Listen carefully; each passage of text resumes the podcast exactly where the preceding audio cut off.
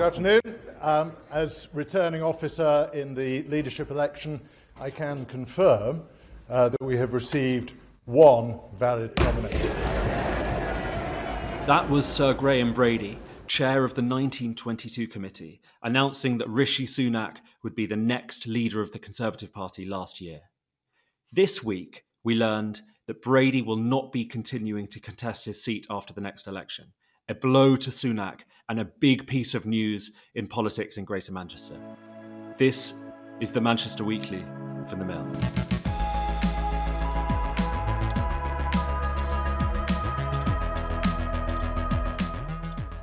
Daryl is off this week, so I'm here with Jack Dulhanty, the Mill's longtime staff member. Hello, Jack. Hey, how are you? So, so I've come back from holiday. I've been in the US, and on my desk, you guys had saved me a copy of The Guardian.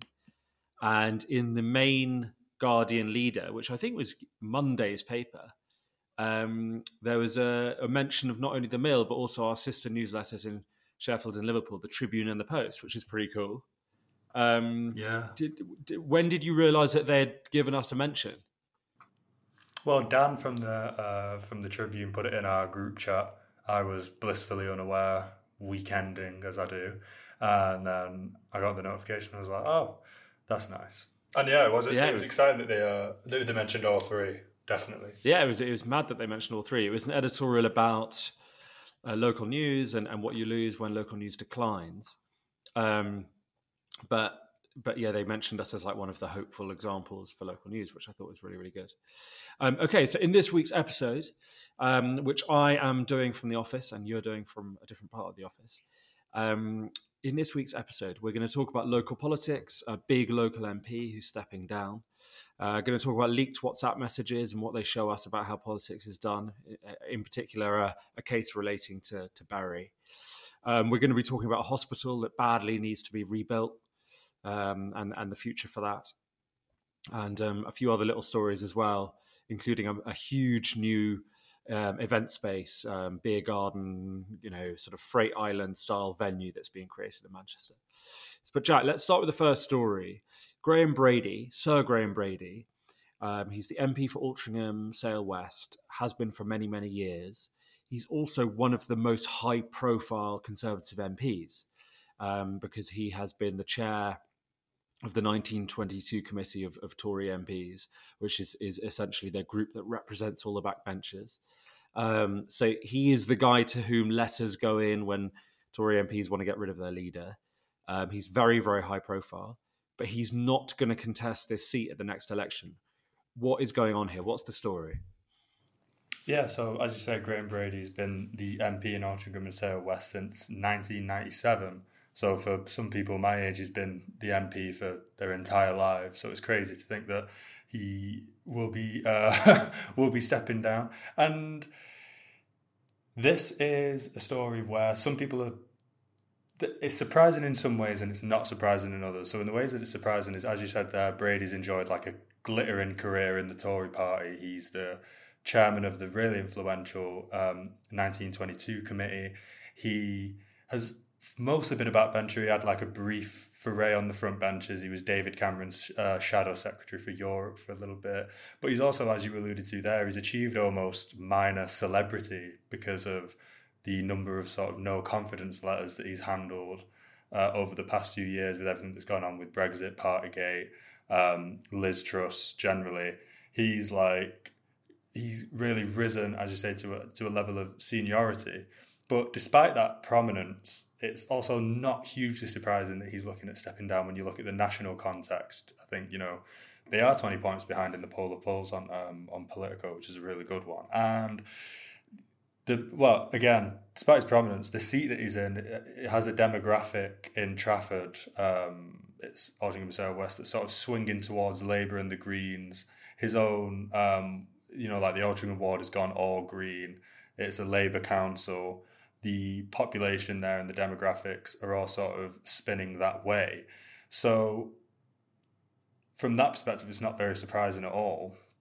But it does have the um, potential to be quite quite consequential. Like recently, William Wragg, who was Brady's um, deputy chair of the 1922 committee, he stepped. He announced that he'd be standing down at the next election as well. So these kind of really influential MPs in Greater Manchester, uh, influential Tory MPs in Greater Manchester, standing down might send alarm bells uh, ringing for other Tories in the region, definitely.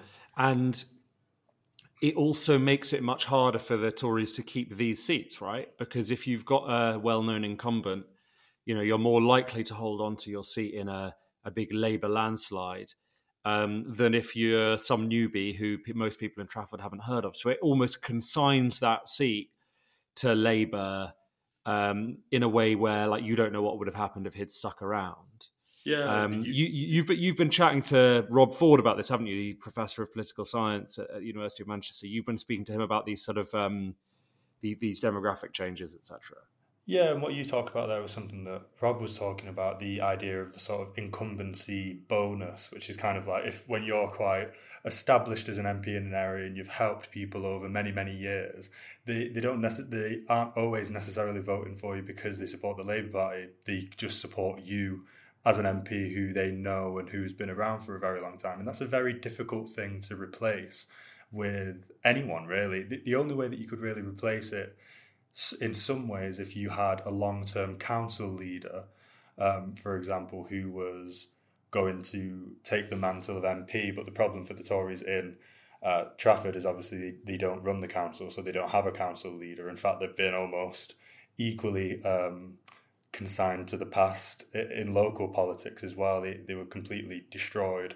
In well, they, they lost the council in 2018, and they had an awful year at last year's local elections as well. So they can't really substitute someone who the uh, the local population will kind of support and recognise in the way that they do uh, Graham Brady. Yeah. And, and and the demographic changes are interesting because the kind of young professionals who now um, support tend to support the Labour Party. That is a group that is growing and growing and growing around Altrincham and um, in some of the towns in Trafford, and that is not yeah. a, a, demographic that goes for the Tories very well. So you can sort of see how the the changing nature of the borough makes it harder and harder for the Conservatives there. Yeah, and especially when you think at one time Trafford was the the Conservative Party's like quote unquote northern flagship. I think we in a, a newsletter recently where we actually kind of said it was after the uh, by election that Andy Western got um, not uh, he he got in as MP. What what was the area? Yeah, what was the area again? Uh, Stretford and Urmston. It was I think he yeah was Stretford and Urmston. That one of our sources literally said, you know, in regard to um, Graham Brady, he's massively at risk now in, in this sort of borough where uh, Labour can win by such big landslides and where swings are so massive. And yeah, we mentioned in that um, in that article that at one time in Trafford it was kind of a haven for for the Conservative Party in the north. It was almost like an old money Valhalla. There was lots of um, exactly the kind of Tory voters that you would expect, but that that really has changed demographically. Yeah, super interesting. Now, the next story we want to talk about leaked WhatsApp messages, all these messages that came from Matt Hancock that have been released to the Telegraph um, via the journalist Isabel Oakeshott. There are some messages that have really angered people in Greater Manchester. They're to do with Bury, aren't they? They're to do with kind of um, threats behind the scene not to fund um, a really important facility in Bury. What's all this about? Yeah, so James Daly, who's the Tory MP for Bury North, um, wanted essentially a sort of learning hub uh, for disabled children in the borough. Um, and in messages between Matt Hancock and a special advisor, we see that the special advisor, whose name is Allan Nixon, um, this is at a time, by the way, where they were trying to get MPs to vote for a tiered COVID system, if you remember that, that sort of uh, tier of lockdown measures. And the text to Hancock reads James, that's James Daly, uh, wants his learning disability hub in Bury. And then they sort of throw a hypothetical essentially where it says whips call him up and say health team want to work with him to deliver this but that'll be off the table if he rebels against the tier system that's not written in the text but that's what he means and then um, then they suggest that the department seriously consider using it And Hancock replies, yes, 100%. So it so, kind of so gives to, to, this... to be clear, Hancock is saying to one of his advisors, "Yep, I'm cool with you threatening this Bury MP that if he doesn't kind of toe the line a bit more on on this upcoming, you know, vote, um, if he doesn't give us too much of a hard time, uh, you know, that that will that that could determine whether he gets the cash." Um, yeah, it has for a this- quid pro quo quality to it, I guess. Yeah, yeah, yeah, yeah, Yeah. Um, and in light of the disclosure, the ex Conservative Party chair, that's Sir Jake Berry, accused Hancock of weaponising the provision of care to young disabled people, which is like a crazy thing to have said about you. But the, it ought to be clear there as well that while this was discussed in the WhatsApp group and it gives a really clear insight into how government works, uh, it wasn't actually something that Hancock or anyone else did.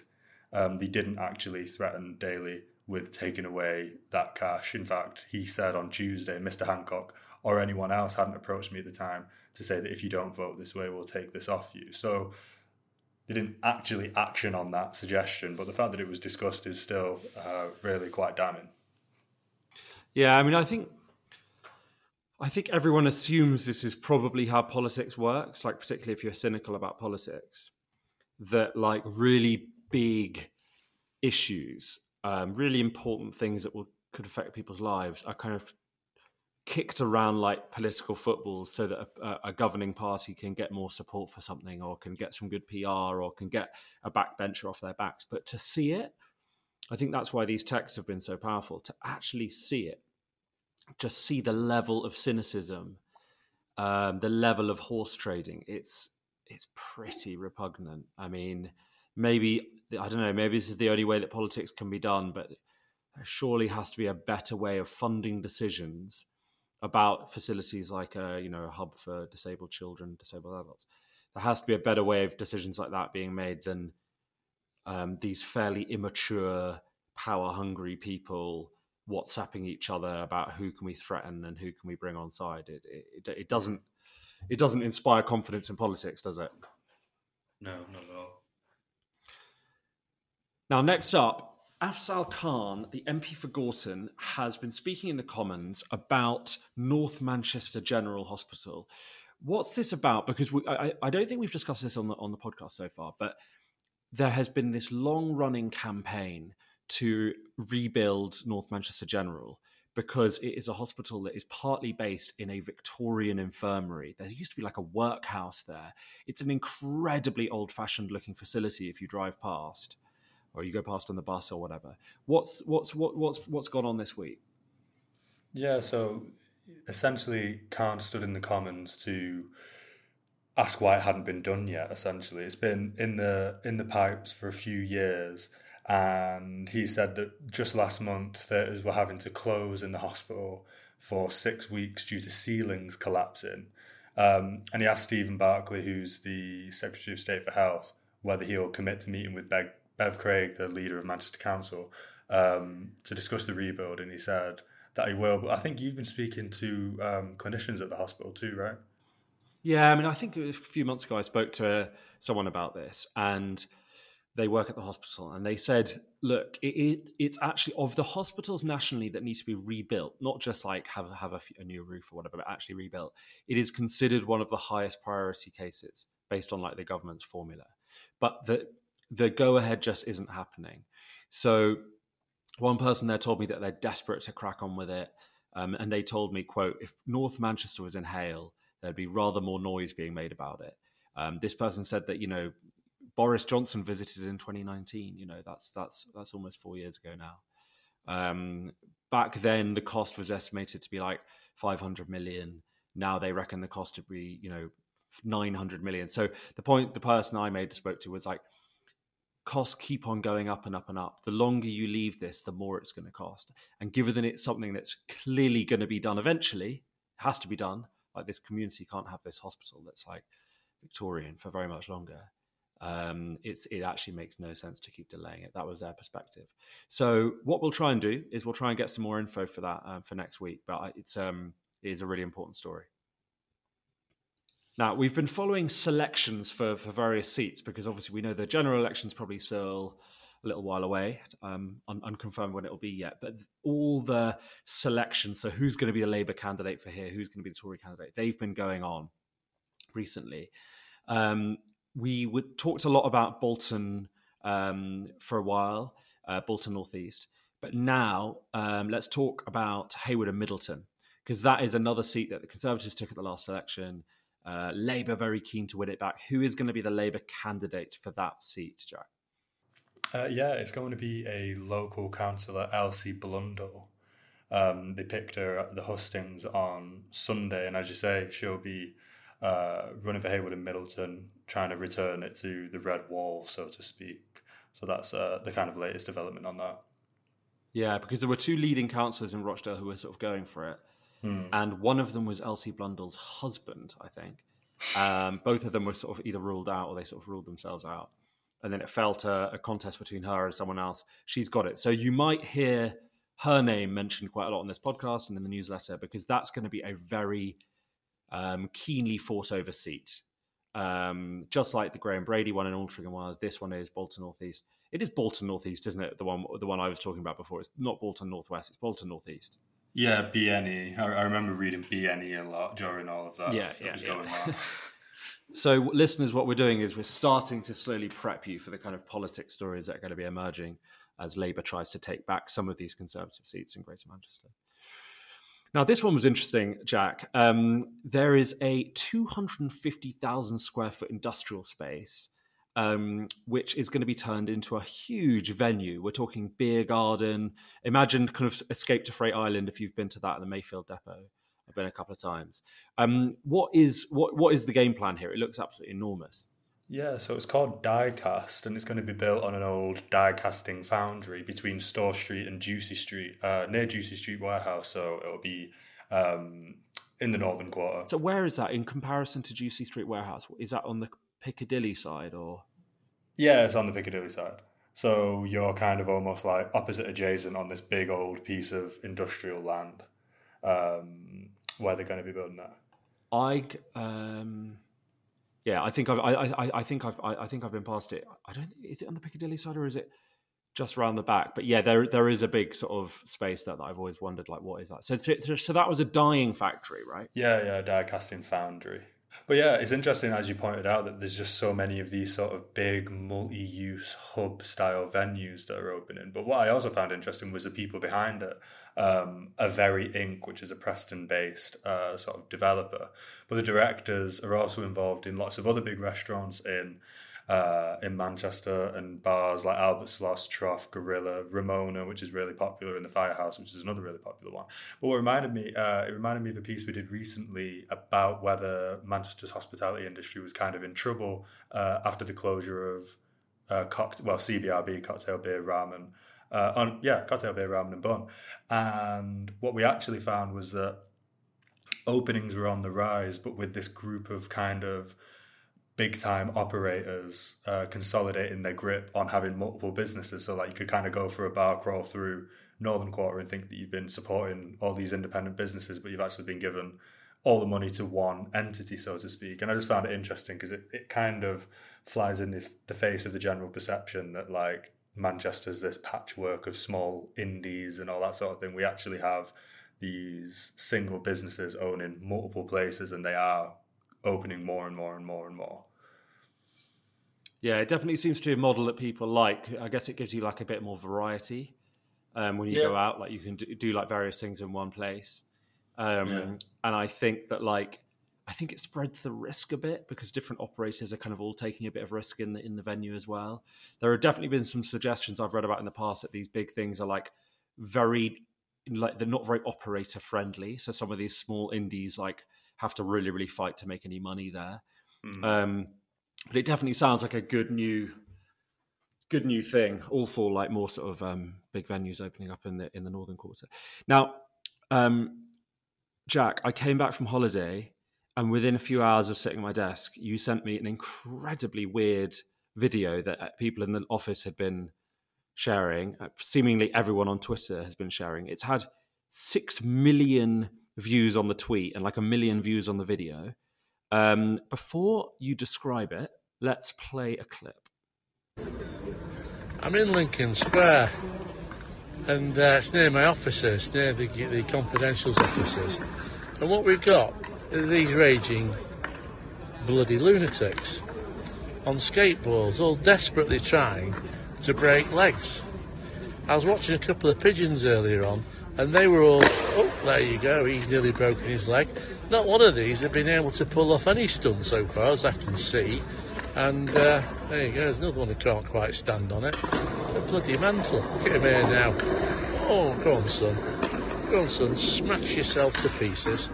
Okay, Jack, we've heard that clip. What on earth is going on? That was Mark Garner, who is the founder of the food site uh, Manchester Confidential. And that video that he took went, as you say, completely viral on Twitter the other day. And I, mean, it's a strange video, I'll say. As readers and listeners may know, we wrote about Garner last year. This video kind of. Yeah, I mean, it got a big reaction, but I don't think it was the one that he was hoping for. So, so this is him. He goes to the square near his office, and he's like videoing skateboarders and basically calling them losers, saying they're probably virgins. Do they have girlfriends? They're not even good at skateboarding, and I think he did he start getting heat about it in Manchester, and then it it's gone way bigger, right? There were just like skaters around the world being like, "Who is this boomer loser commenting on us?" or something. Yeah. Yeah, yeah, essentially. I mean, it stuck very closely to sort of the normal people who react to, to Garner's tweets, like the people who are in the Manchester hospitality scene that, that he's uh, very much a part of. But yeah, as you say, it, it's kind of exploded. Uh, there's like American uh, kids basically just calling him a boomer. And Sacha Lord has also given a free Parklife ticket to the to the guys in the video. It's a whole. It's got. It's. I nearly said garnered a real reaction. Then that would have been awful. But then I did. So there you go. Um, what I find what struck me as funny actually was I don't know if people might remember last year he did that tweet about Murray. Um, and walking past that, and that's also in Lincoln Square, and he got a huge cannon for that. He got completely panned on Twitter. I think he should just avoid walking through Lincoln Square. Uh, but I think he kind of loves it, right? Like if you look at the replies, he's kind of like keep keep them going. He's looking at the analytics. Like I think he's beyond caring whether people think he's a bit weird or think he's a bit old or think he's a bit out of touch or a bit offensive. Like he just mm. isn't he just sort of reveling in it? Yeah, hundred percent. I think he replied to someone with the impressions on the tweet, essentially saying like "carry on" because he had like eighty thousand profile clicks or something like that. So again, it, it it works because he also then quite handily had the uh, a piece written on confidentials about whether or not skaters are a public nuisance in his back pocket. So then he just started sharing that into the threads as well. Um, so yeah, it might have drawn a little bit of traffic. Fair play to Mark Garner. He knows how to get engagements on Twitter. If you want to read uh, Jack's piece about Garner and the way he runs his um, restaurant empire, or his, or at least his restaurant reviewing empire, um, head over to the Mill Bad reviews. Has Manchester's restaurant scene had enough of Mark Garner? Is the headline. Okay, we're through the stories, Jack. Um, normally at this point, Daryl asks me stuff that's going on in the newsroom what we're working on, but I'm going to throw that question over to you. Um, what are we working on? What are we doing this weekend? Well, this weekend we'll be back on Graham Brady because it's uh, you know it's quite a it really is a big announcement for uh, such a big local MP to be standing down at the next election.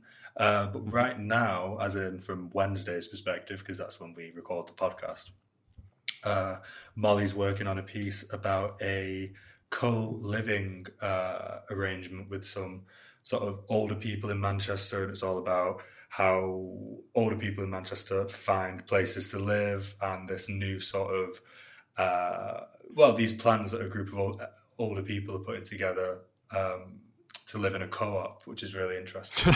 Jack, I that really sense you have not got your head around the story. Listeners are just going to have to read it on the mill when it comes out. As you can tell, would that be, do, would that, would that be fair? I'm not an office earwig. yeah, I hear the, the odds and ends of conversations, and then I try and piece them together later on a podcast. Thank you. Oh yeah, that's that's anyway, Molly's wor- Molly's working on a great story. Um, the Graham Brady thing is going to be really good. Um, before we round off, though, let's do some recommendations. Um, I my recommendation is is Shakespeare North. So I haven't been to this Shakespeare North Playhouse. It's not in Manchester, but it's, it's close enough that I think lot, all our listeners could get there. It's in Prescot. I'm going this weekend to watch Shakespeare's uh, Comedy of Errors, uh, more or less. Um, it's described as Shakespeare's most bonkers farce and brought to life in the 80s. Expect mistaken identity, theatrical chaos, and belting musical numbers. I've actually never watched this play, and this sounds like a, a funny and like interesting take on it. Um, so I'm going on Saturday, and that's um, on for the next. Um, I think it's on for the next couple of weeks. And I just think, like, regardless of what show you go to, it'd be a cool thing to to support this Shakespeare North Playhouse. And Jack, what are you recommending for our for our dear listeners?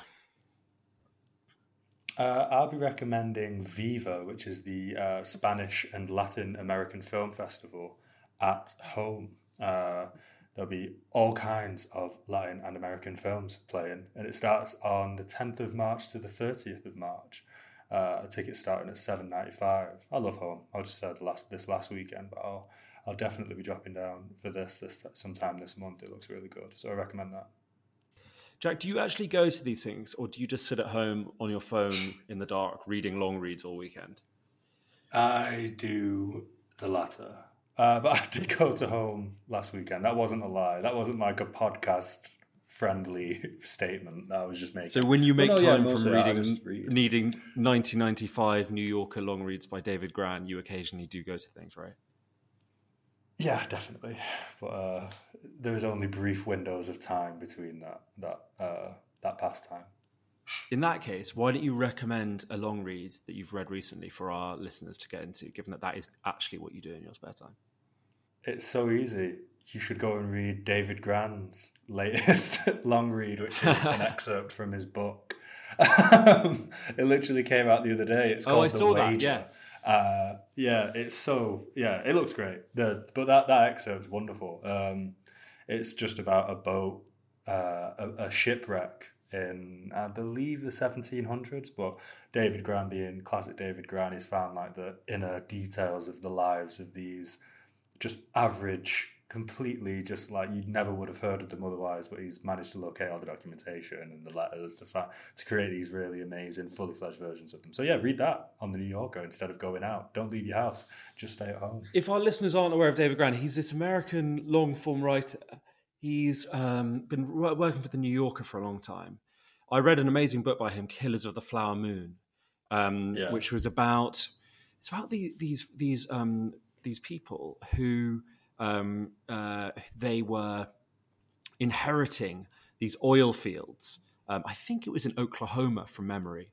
I think it was in Oklahoma. So, the, and, and the Osage Nation Indian, uh, um, Indian um, nation in, in Oklahoma, and a bunch of them started dying. And there was, and, and he goes and tries to figure out what happened and, and who was killing them, etc. So that was an amazing book. He wrote that amazing long read about trying to find the, was it the, the like the, the the the giant octopus or um, it was some, some Yeah, sort of giant in- squid guy looking. giant squid yeah the giant squid and he goes out with all these people in it they're like off the coast of new zealand i can't remember the details but it's an unbelievable read so yeah if, if you want to spend your weekends like jack Dulhanty spends his turn off the lights get into a comfortable chair fire up your phone and get some of david grann's old um, new yorker pieces out um, because um, he is he is an inspiration um, okay Or to bring us to bring us 360 Okay. back, you could just wait Yeah. for uh, Blood of the Flower Moon. To, oh, what was it called again? Flowers of the Blood. Moon? killers of the flower moon yeah Can wait for that to just come out as a film at home because Martin Scorsese is doing the film adaptation of it, starring Leonardo Oh, DiCaprio. yeah, I so saw- I saw you that. could just wait. That's, all, that's the other thing. the Uh, that's the other thing. These long read they- these long read writers are getting all their stories and and, and, and, and, and books turned into films. Um, so that's all the recommendations from us. Um, thank you so much for listening to this week's episode of Manchester Weekly from the Mill. One little request is if you're listening to this on Spotify or Apple or wherever you are, if you could give us a little rating and even leave us a review if it lets you do that.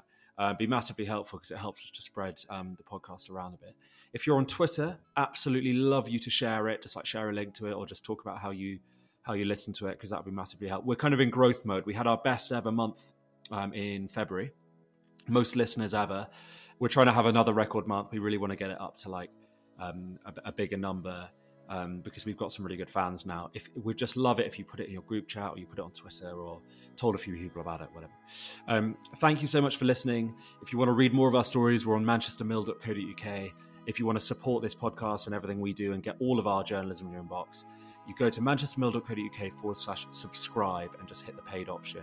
Um, it comes out at, at, like you know seven pounds a month or um, you know not very much money compared to to what, what everything else is costing in the economy at the moment. Um, so thank you for listening. Thank you for reading, and we will see you next week.